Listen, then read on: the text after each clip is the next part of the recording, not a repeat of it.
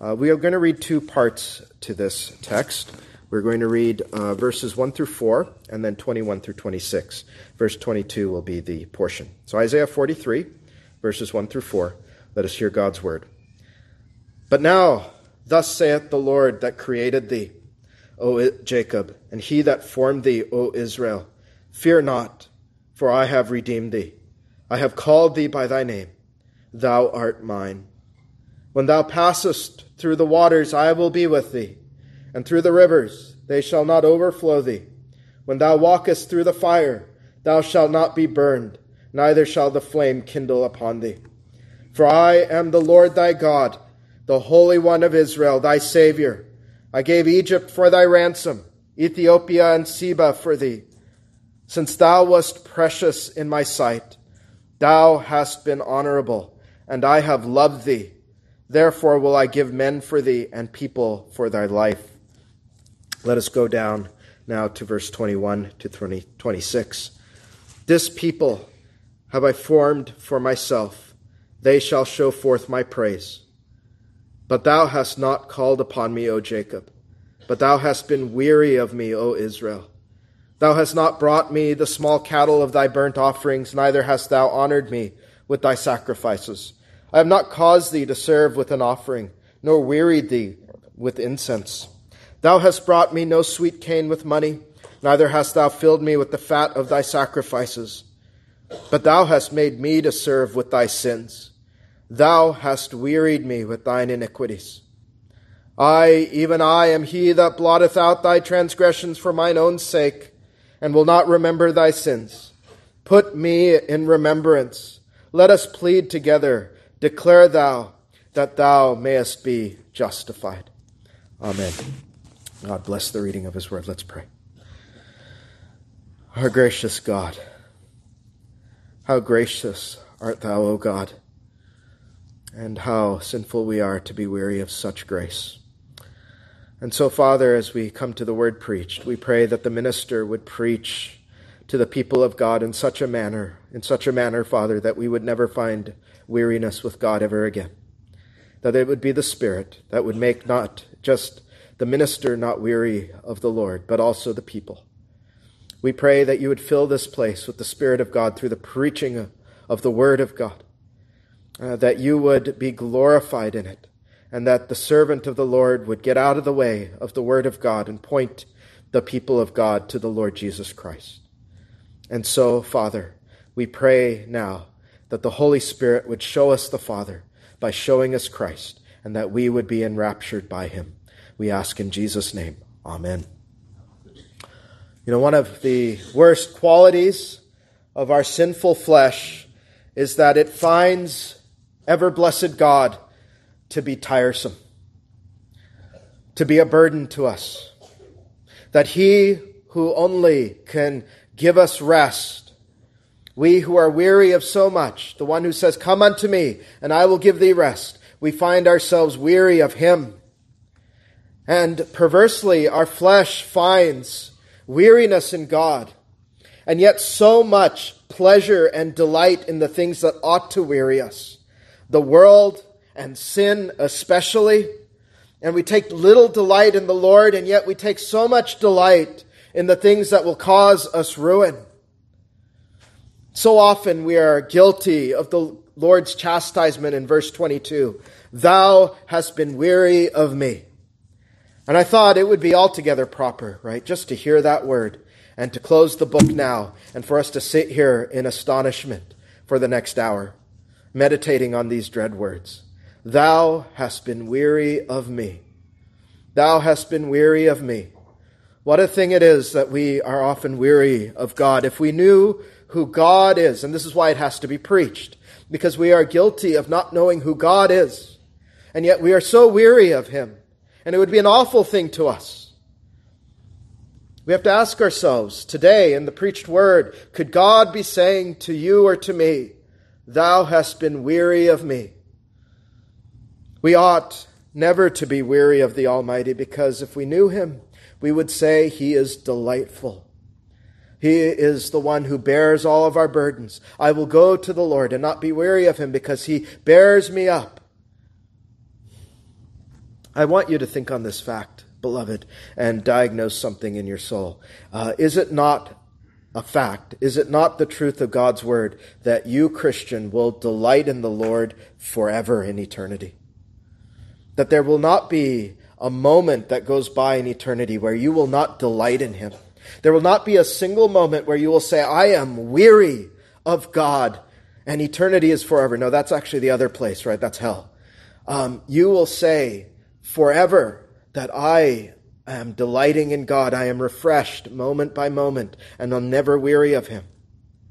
What is the difference in the eternal state from now? Uh, is it that God is different? No, we will be different. We will be glorified. God is the same yesterday, today, and forever. And what we find is that in glory, we will be totally changed and glorified such that we will enjoy God perfectly forever. And if you think of that as glory, then what we think is we, uh, today, today I am to be sanctified in such a way. I am to change today to be something more like what I will be in glory. If I am weary of God, there is something in me that has to change to be like what I will be one day. And I am to put away whatever it is that it causes me to be weary with God so that I delight in Him, so that He might not say to me, Thou art weary of me. So we are to be changed bit by bit. And this text is a text that God has mightily used in His people to sanctify them so that they may enjoy Him. Uh, our young children, they know the truth of the first question answer of the catechism, don't they? The chief end of man is what, boys and girls? To glorify God, and sometimes we stop there. But what's the other part? Enjoy Him forever. Right? It's not just that we glorify God, it's we also enjoy God. We don't find Him wearisome. Uh, that's not our design. That's not what we are made for. We are meant to enjoy God, such that we find refreshment in Him. So, with that as our holy aim, to not uh, be weary of Him, let's think of the contrary, which is to delight ourselves in God. Delight ourselves in God. And we'll divide our time into three heads. First is God's love, second is our weariness, and third is God's grace. First, God's love. Now, as you may remember from last week in the 44th chapter of Isaiah, you find that this portion of God's word is about the Lord showing his people who will be in exile great comfort, that he will redeem them. He will save them. This is one of the richest portions of God's word. So beginning um, earlier in Isaiah chapter 42, we find the servant of the Lord, the Lord Jesus Christ, is coming forward and forth in this prophecy, in this portion of God's word. And he tells his people that he will save them, though their sins had caused their ruin and their exile. We are introduced to the servant of the Lord then, God's Son, whom God's soul delights in. And in chapter 42, we read, A bruised reed shall he not break, and the smoking flax shall he not quench. And uh, we find here that what is behind all of this is God's covenant commitment to us, as we heard last week that he will ever be a God to his people, and he will do whatever is necessary to save them.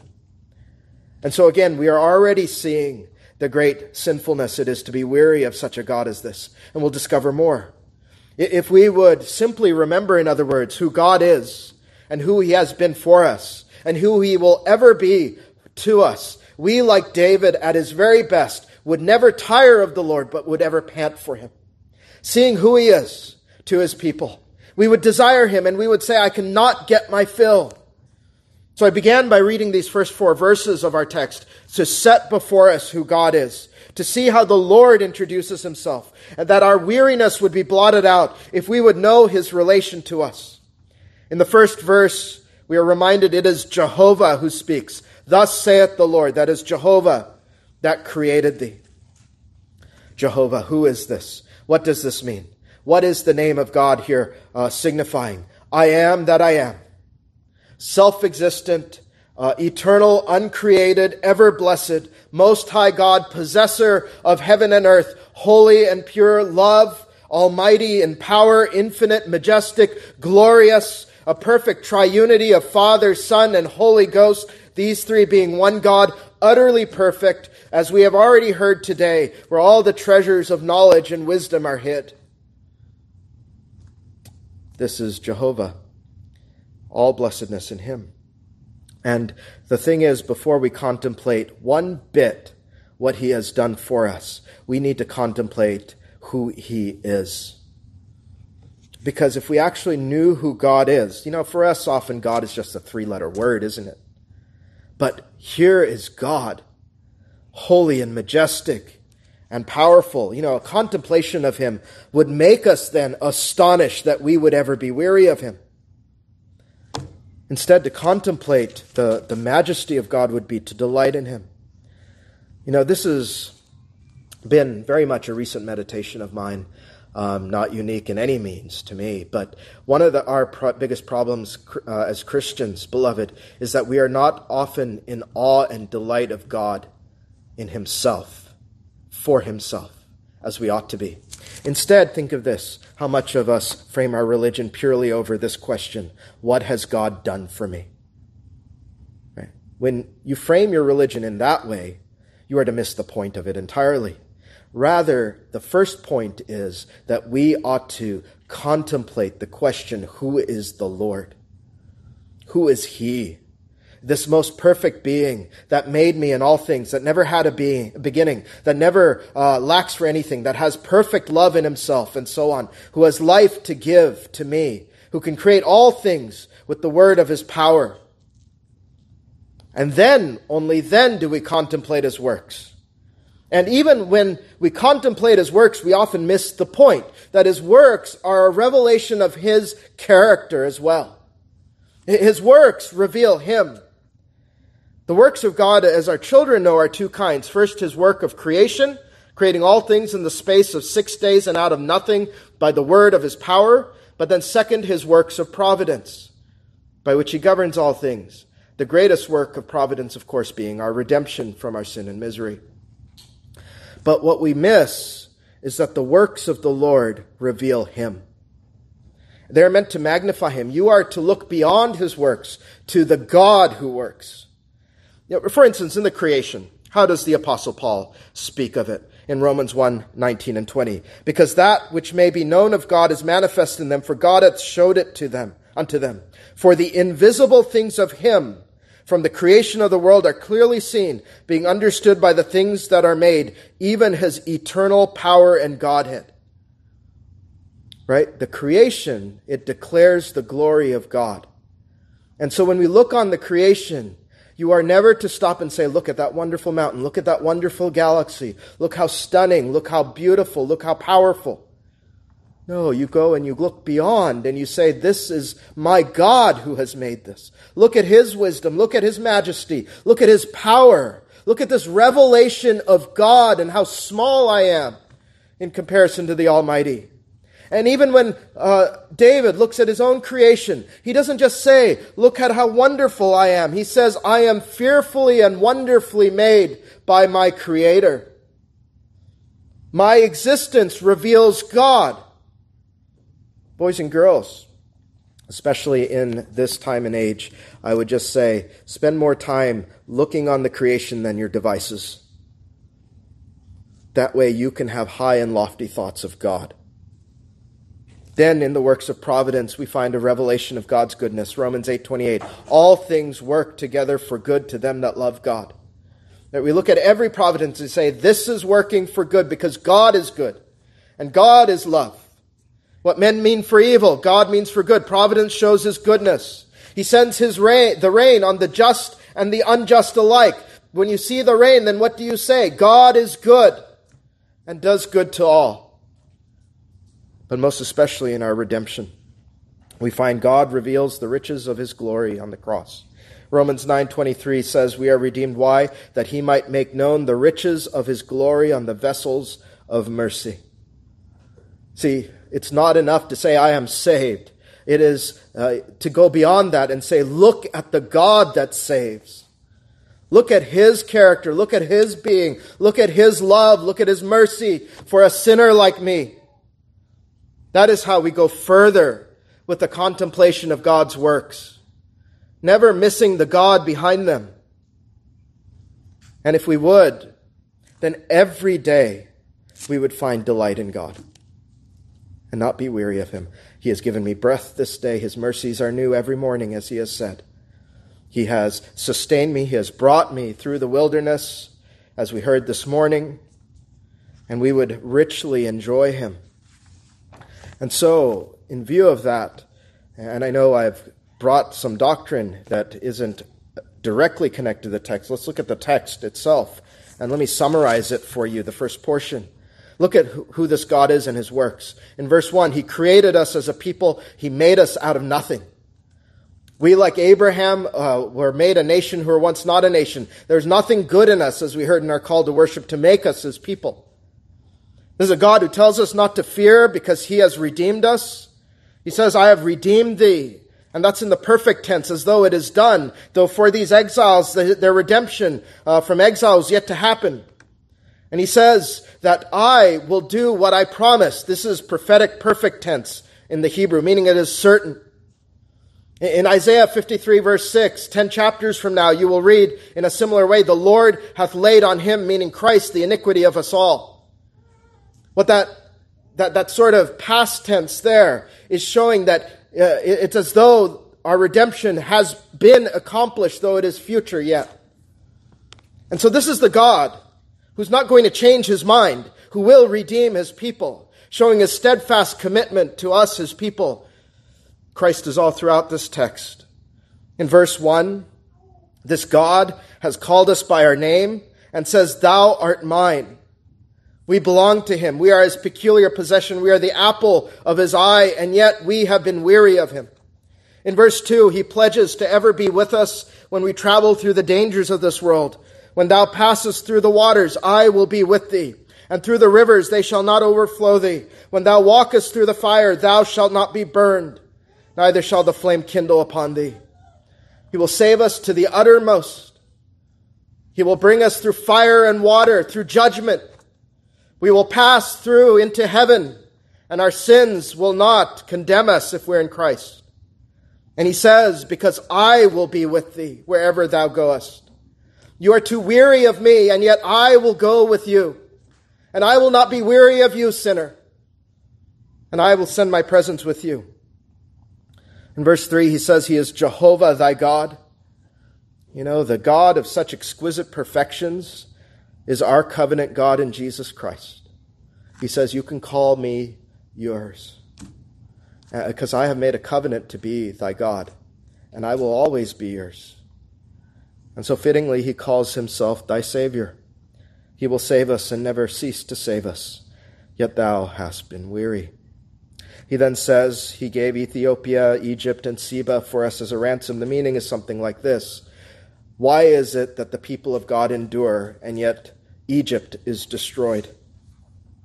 It's because God has loved us. You know, we're no better than they, right? Uh, yet we are saved and they are destroyed. Pharaoh drowns and the people are saved. Pharaoh's firstborn is killed and God slays his firstborn for us. And it's a remarkable thing, beloved. It makes you contemplate divine love, just that word. Why us, O God? Why are we plucked out of the fire? Why are we not like Pharaoh? Why are we not drowned?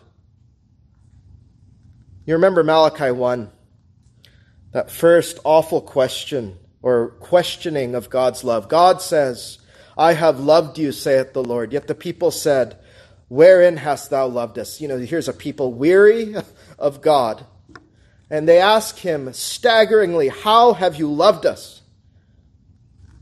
The answer, you remember, is Jacob I have loved and Esau I have hated. What does he mean by that? He says, Why is it that Edom is destroyed, but Israel, Jacob, still endures? It's only because I loved you and I didn't love Edom. I hated Esau. And that's why Edom is destroyed, not because you are uh, powerful and better than them, only my love. And if you cannot acknowledge the fact that you exist and your existence is a sign that I love you, how great your sin is. And the church exists, of course, and so we see the love of God, even though her enemies have been on the ash heap. And so it is here in Isaiah 43, verse 4. He says also most staggeringly, Thou wast precious in my sight. Thou hast been honorable, and I have loved thee.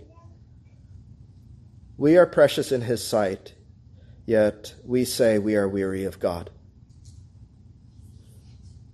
This all comes to a head, of course, when we look on all of these words in the first four verses in the person and work of Jesus Christ, right?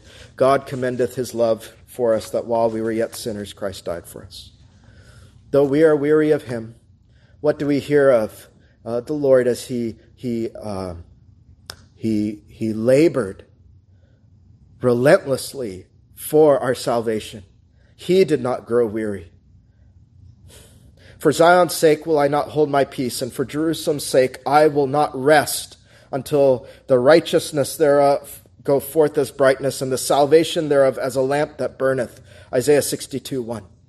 He did not rest. He was not weary of us. He bore us up. We knew that the Savior had no place to lay his head. He did not rest, though, until his work was complete on the cross. He did not rest until he said, It is finished and said, Father, into thy hands I commend my spirit. What a thing it would be for him to have wearied of us. He doesn't weary of us, beloved, yet thou hast been weary of me. You know, what we ask here is who is this God who takes creatures of the dust like us, we're sinners like us, and blesses us so richly with himself? Right, this is the meditation, and this is where we ought to camp for some time if we had more time. Who is this God that loves us so? How incredible and extraordinary. We would say, Blessed be the Lord, who daily loadeth us with benefits, even the God of our salvation. And we wouldn't be weary. We would delight in him. Psalm 68 19. So it's in view of all this, in this first portion of the chapter, that we come to our second heading, which is our weariness. Now we drop down to verse 22 and find the Lord's charge. But thou hast not called upon me, O Jacob, but thou hast been weary of me, O Israel. Now, the reason that the Lord sent his people into captivity is because they wearied of him and they chased what? Idols instead. Right? They chased idols because they were weary of their beloved. They were weary of their husband. You see this in Hosea as we have heard it preached, right? That they were weary of the true God, but instead they went to, to idols, which is absolutely perverse, of course. Because when you take the true God, Jehovah, and all that he is to his people as a covenant God, and you compare them to idols, what do you find? How can they compare? Idols are, as the word idol in the Hebrew signifies, in the, uh, are empty and vain things. They cannot bear your soul. There is nothing in them, beloved. And yet we are never tired of our idols and we are tired of the true God. This is the perverseness of the human heart. They're not real. They cannot support our soul. They are flotsam. They are chaff. They have not made you. They do not govern anything. They do not love. They do not care about you. They do not think on you. They cannot make commitments to you. They cannot carry your soul or your body because they cannot even carry themselves. One of the Isaiah is full, as you know, of vivid pictures of the futility of idolatry. One of my absolute favorites is two chapters or three chapters later in uh, chapter 46. If you'd like to turn there, it's just a few pages probably over. Uh, I'll read the first four verses. Bel boweth down, Nebo stoopeth. Their idols were upon the beasts and upon the cattle. Your carriages were heavy laden or loaden. They are a burden to the weary beast. They stoop, they bow down together. They could not deliver the burden, but themselves are gone into captivity. Hearken unto me, O house of Jacob, and all the remnant of the house of Israel, which are born by me from the belly, which are carried from the womb. And even to your old age I am he, and even to hoar hairs or, or gray hairs will I carry you. I have made, and I will bear, even I will carry and will deliver you. Now, this is one of the most wonderful uh, pictures of idolatry. Babylon is going to be conquered by Persia, and their idols, uh, Bel and Nebo, they're going to be carted away and taken to, to Persia like junk. And what are they to the beasts who carry them? They're a burden to the beasts. They cannot uh, uh, alleviate anyone's burdens. In fact, they themselves are burdens, and, and they sort of totter and topple down on the carts, and they just sort of fall down and bow down before dumb animals. This is a wondrous and wonderful picture of idolatry in turning to anything but the true God. And what he says is, Consider me, hearken unto me, look at me. I have borne you from the womb. Even to your old age, I can carry you. I have made and will bear and will deliver you. This is the God of Jacob. This is the God of Jesus Christ.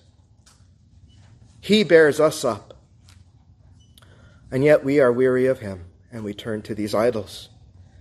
And beloved, let me remind you of this fact. The soul that chases after idols will find themselves weary because the idols are just burdens to your soul. Uh, they're kind of like a drug, in a sense, though, if the Lord doesn't smash them, because you see what drugs do to folks, right? They take a hit, they, they then start to weary, they know on a, a greater high, and they continue to chase and chase and chase, and they're just destroyed more and more by the drug, aren't they? And idols are the same way, and we're so stupid and we're so stupid in the flesh to turn away from the real and true and living God that can bear us up, and we don't seem to get our fill of idols. The perverseness of the human spirit, the sinful human spirit, that is. And brethren, you are unlikely to be bowing down to Bel and Nebo, but anything in this world, persons, an inordinate desire for something, even a desire for other circumstances that displaces the first place God must have in your heart is idolatrous. And you can see that in the first and tenth commandments. So don't just think, children, of statues as idols. Anything your heart harbors that you find a greater delight in and desire for than God is an idol. You can just sum it up that way for the theme here. Anything you desire and delight in more than God is an idol to you. Well, so the question is, and it's posed here have we been weary of the Lord, yet delighting in idols, in the world, in sin? Well, the Lord gives us areas of examinations here in this text by which we can examine our hearts. The first is in verse 22, uh, directly associated to being weary, but thou hast not called upon me. Here's a good way to check if you are weary. Who do you call on? Who do you call on in your time of trouble? Do you call upon the Lord?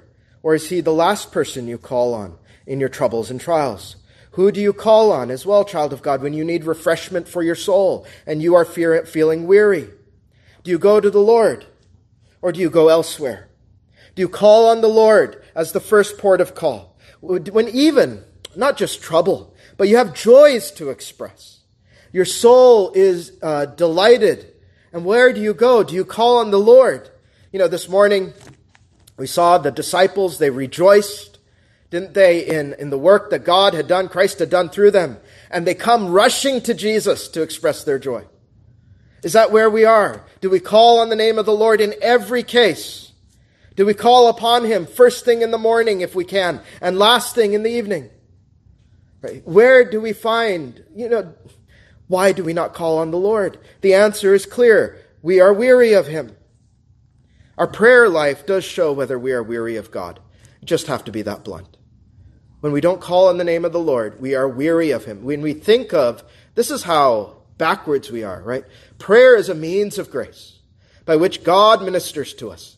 And yet we are too weary to go to prayer because we are not just weary of praying, we are weary of God. This also has a sense of weariness of divine worship as well. We do not desire to call upon the name of the Lord. That, that can also be in the case of worship, which is the context of our text, particularly God's people weary of serving Him. When we ask our soul, right, we consider, I won't ask you to consider this out loud, but consider it. When, when we say to, in our soul, which God sees, do I have to go to worship? Do I have to go to the house of God? Do I have to go not just into the public place, but uh, do I have to go to the secret place? Do I have to go to family worship? Do I have to do these things? What are you saying? I am weary of God. Thou hast been weary of me. That's what God is saying. You say, I am tired of these ordinances. I'm tired of worship. God says, Thou hast been weary of me. Let's just get that straight. That way we don't pretend.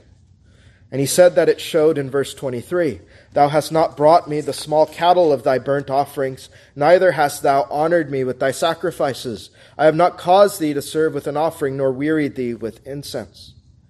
Here is it, here it is. How were they wearied with him? God said it's because they wanted a cheap religion. A cheap religion that cost them nothing. In two ways. First, they did not even bring him the smallest portion of their flocks for an offering. He says, not even the small cattle, meaning that they had greater cattle to give him, and yet they would not bring the best. They wouldn't even bring the smallest of the flock. They were for a cheap religion. They had no desire to serve the Lord. Serving the Lord to them was a great weariness. Some of us have much more to give the Lord, whether it be uh, that we actually have given, and, and there's a great case here to be made that what they were doing is they were giving the best to their idols. And so oftentimes we find that we give the best portion, whether it be our time or our energy, our affection, yes, even our money. We give all that to, to, to others and other things. The Lord doesn't ask for it all, but He asks for the first place in it all, doesn't He? And if we don't have a desire to do it, we have to say we are weary of the Lord. The reason that serving the Lord is like pulling teeth is because we are weary of Him. And second, what they gave Him, they did not honor Him with. Neither hast thou honored me with thy sacrifices. Okay, then there are some who are giving the sacrifices to the Lord. And yet, he says, in that action, they were not honoring Him. What does that mean? Well, this speaks of our attitude to the ordinances of God. All right, now, obviously, and I shouldn't have to say this to you, we don't offer sacrifices today. So this deals with the, the broader point, which is a weariness in the ordinances of God. How are we when we come to the ordinances, word, sacrament, and prayer? You know, I have found that even among Reformed Christians, we seem to have this thing, uh, thought that the ordinances operate ex opere operato, like the Roman Catholics do, that they sort of work magically and require no sense of faith in us in order to be blessed by them. As if God does not want our faith and love engaged in them. And so, so many Christians have a, a commitment to orthodox ordinances, uh, have a commitment to the regulative principle of worship, and God says, Thou hast not honored me in them. Why?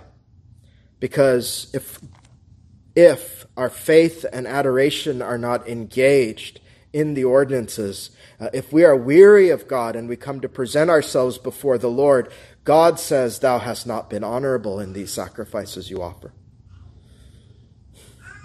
By faith, yes, we believe that God is found and God is glorified and God is even enjoyed in his ordinances. To be weary of his ordinances is to be weary of God himself because God gives himself to us in the ordinances. In the word of God, he's giving himself to us. This is the word of God. To be weary of the word of God is to be weary of God.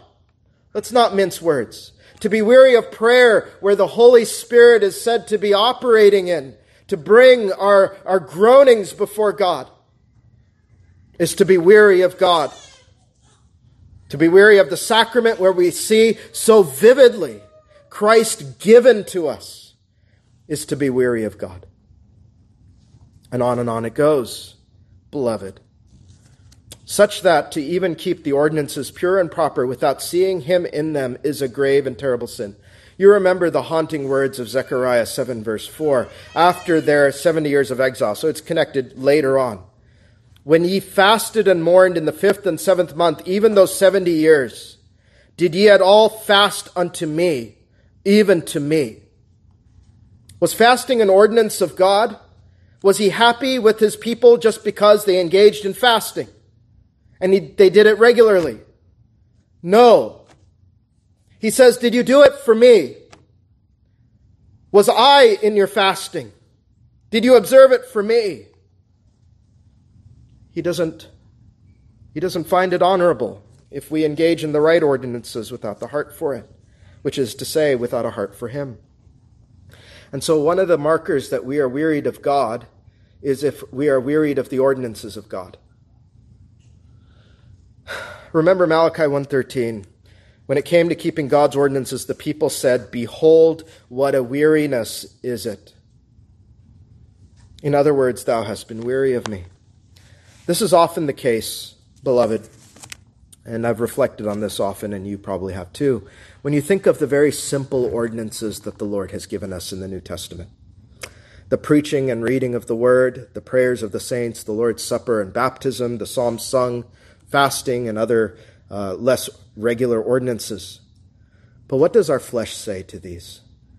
Behold, what a weariness it is. Can't I find something more exciting? And if you look at the worship services of most of the church today in this place, we know it will not always be that way. It is because God's people are weary of Him. Why does a man not get up here and plainly preach the word, but instead gives you a comedy routine? Because you are weary of God, is why. Feed my flesh. Why is it that men tickle the ear? Why is it that they invent ordinances that were never uh, given by the Lord? And we find all kinds of crazy things in the worship of God because thou hast been weary of me. We are to engage these simple ordinances knowing that they reveal God. And if we are tired of these ordinances, as plain as they are and as, as clearly as they show us Jesus Christ, Christ says, Thou hast been weary of me. But let me not take us off the hook because, again, you can have the right ordinances, but we weary of God. We sing the Psalms very good. But do we honor him with the sacrifice of praise, the fruit of our lips, from our heart? When the word of God is read or preached, are we engaging in it? Or say, well, this is just my allotted time. I guess I'll do my duty before God and then I'll be out of here soon enough. And when it comes to prayer, so often despised by us, do we have no sense of our need for God? And do we not recognize that we are coming before the Almighty Himself? You must ask if you struggle with the ordinances, do I delight myself in the Lord? Are your daily devotional exercises like pulling teeth, beloved? I suppose, I guess, I must go and do my Bible reading and prayer. But what does God say to that? Thou hast been weary of me. Now, all of these things, I think, you can observe in your conduct in public worship, private worship, family worship, and you can evaluate where you are in this.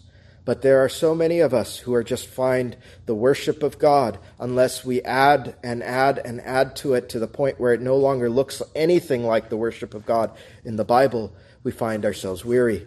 Uh, but we must never be weary of God, not in the secret place or in the public worship of God. You know, even in the Old Testament, here are these ordinances, were they ever really framed as being apart from God? You know, we often say, what a wonderful thing it is we don't have to offer bulls and goats.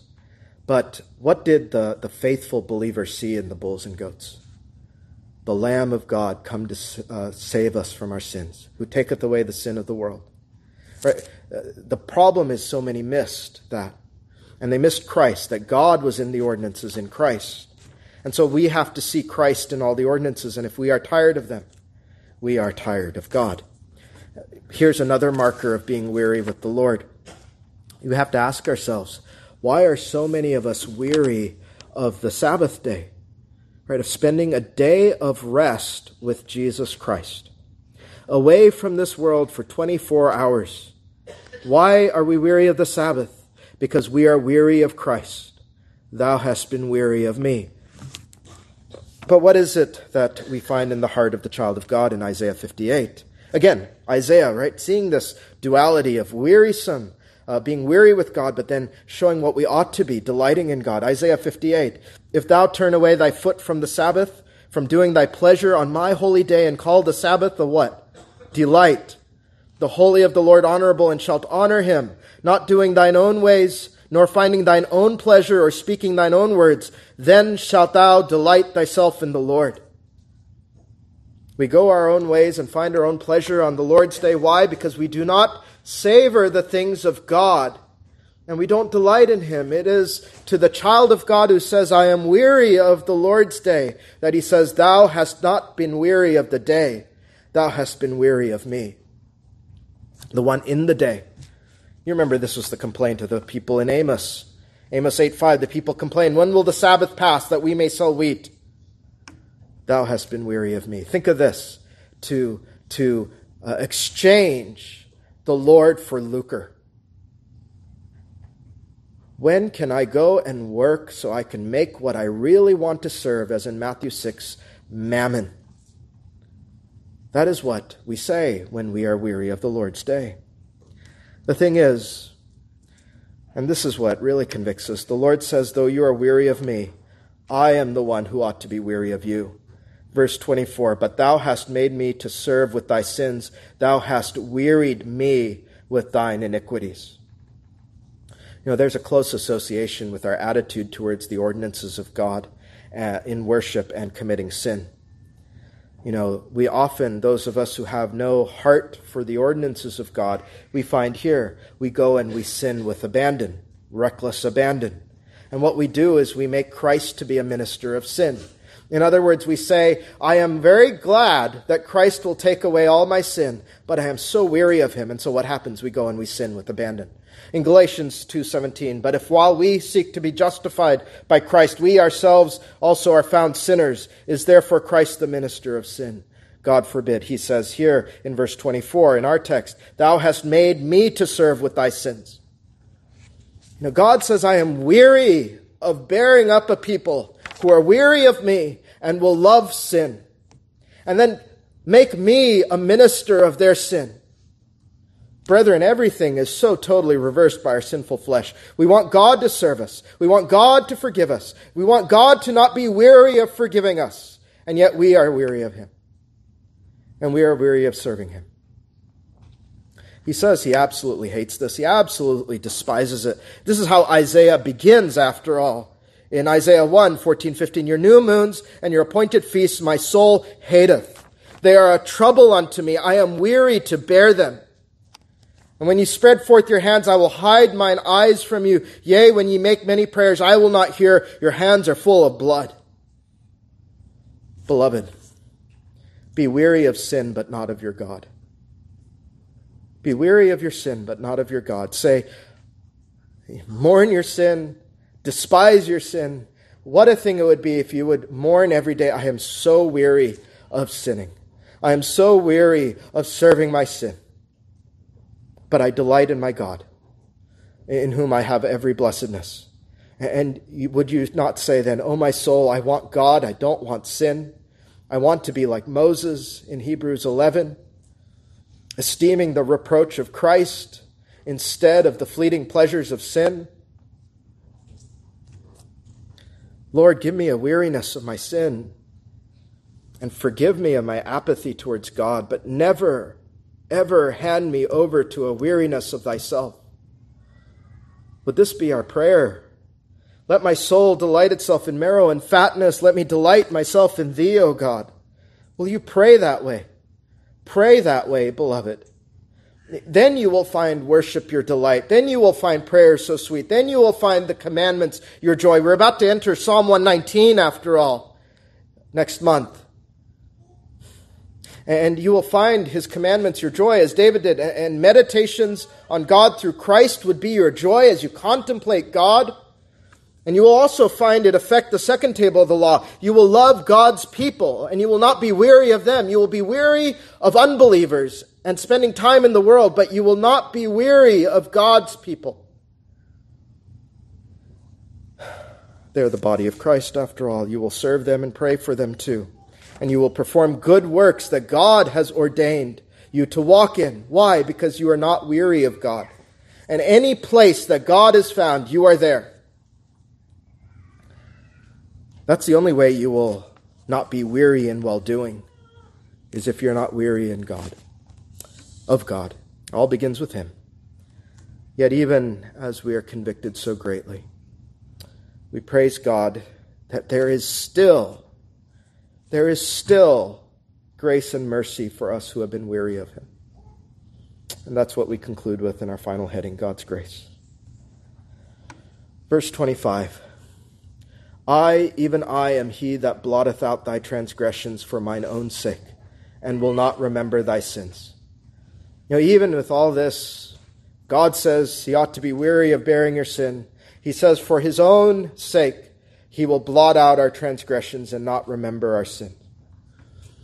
Is this the God that we are so weary of, friends?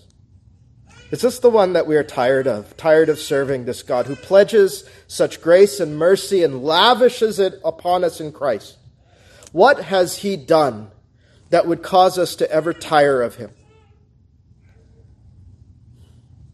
If you are wounded that you have been weary of him, he calls to you in this text, doesn't he? He tells you, Remember who I am, and I will forgive you of your weariness.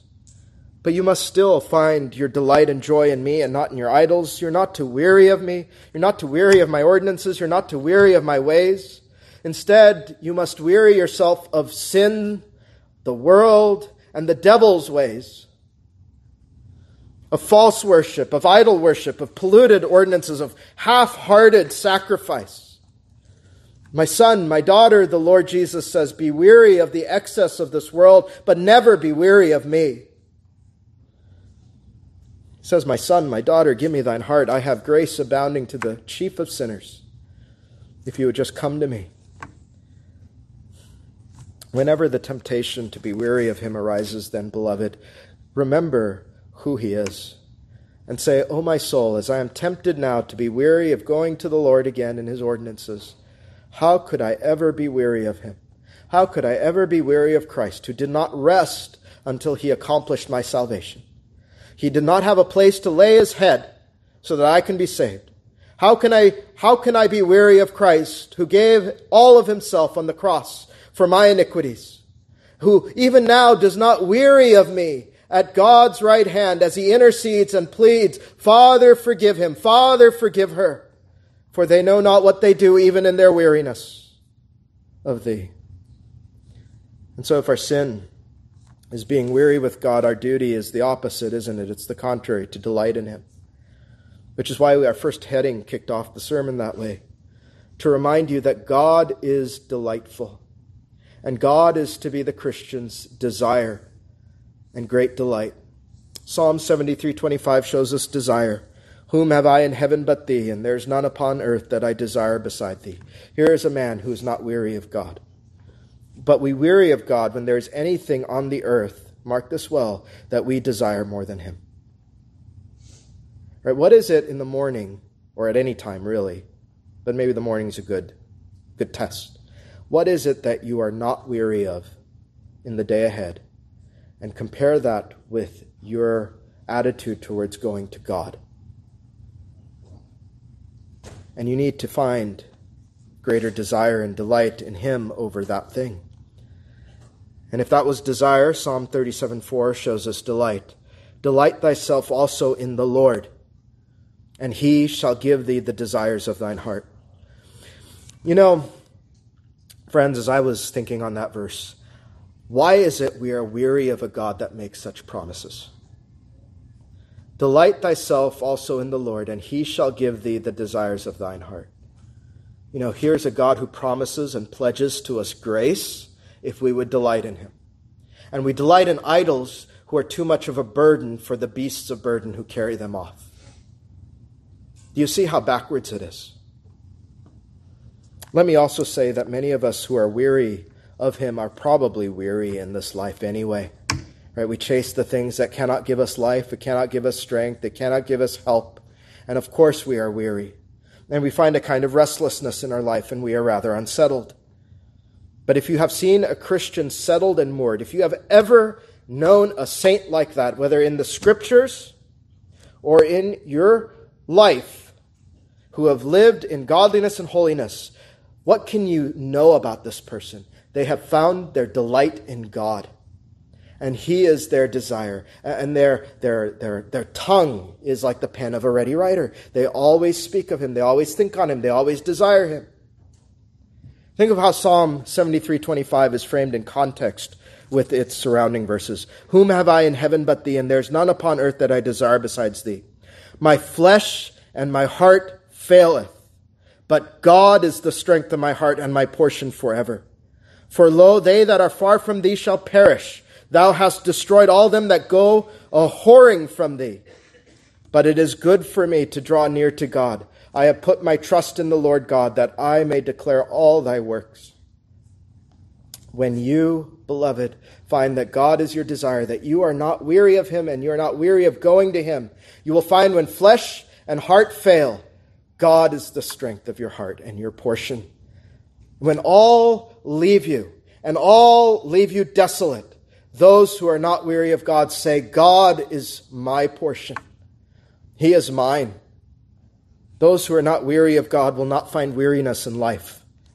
And so the psalmist says it is good for him to draw near to God in his ordinances, and he does so with desire, delight, and without weariness. So consider the place the Lord has in your life, brethren. In every place of life, your vocation, your worship, your time management, and ask if the reason he does not have a greater, uh, greater presence in every sphere of your life is because you are weary of him. Think of all the saints in the scriptures who ran their race well David, Paul, uh, Mary Magdalene, even those who fumbled at times, at many times like Peter. What can you say of them? Their delight was ultimately in the Lord. He was their great interest. Do you get the sense that, yes, they stumble, yes, they fall, yes, they sin, but do you get the sense that they are weary of Him? No. He was their all in all. Remember that great cloud of witnesses and imitate their faith. Finally, again, for your consideration, the soul that finds God wearisome is restless. Augustine made his great confession to God Thou hast formed us for thyself, and our hearts are restless till they find rest in thee. If you're weary of God, you will not find rest. So would God say to us as we depart, Thou hast been weary of me. May you and I leave our time of worship resolving it may never be, but instead that we would resolve to find all of our joy in Him. Pray for this great desire It'll be His grace, after all, that accomplishes it. Tell your soul, He has made a solemn promise. Delight thyself also in the Lord, and He shall give thee the desires of thine heart.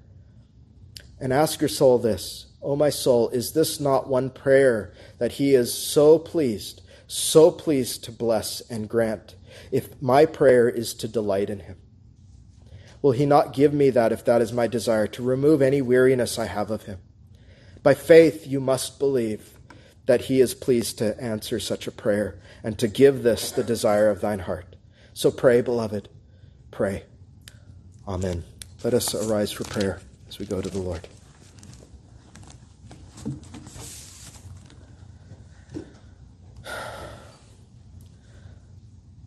O Lord our God, help us to adore Thee. Help us to delight in Thee.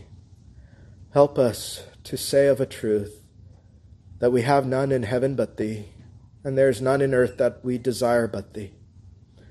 And that time in which our heart and our flesh fail, be our portion. Be the strength of our heart, O God. Forgive us whenever we have wearied of God. What a thing it is we don't know our God, Father. So help us to know our God. Help us to know Christ. Help us whenever the first motion of weariness towards the Lord appears. Help us instead to say, O my soul, how can I ever, ever despise such a God who has done such great things for me? And so, Father, we pray that you would grant us the desire of our heart. Thy people have come tonight because uh, we believe that they have come because they desire God. So grant them the desire of their heart that they would ever delight in thee. Uh, may none of us say that our hearts are restless. Instead, may we say that we have found our rest in thee, as Jesus Christ has said to us, Come unto me, and I will give thee rest. Help us to take his rest. We ask in Jesus' name. Amen. Let us sing Psalm 72, 15 through 19.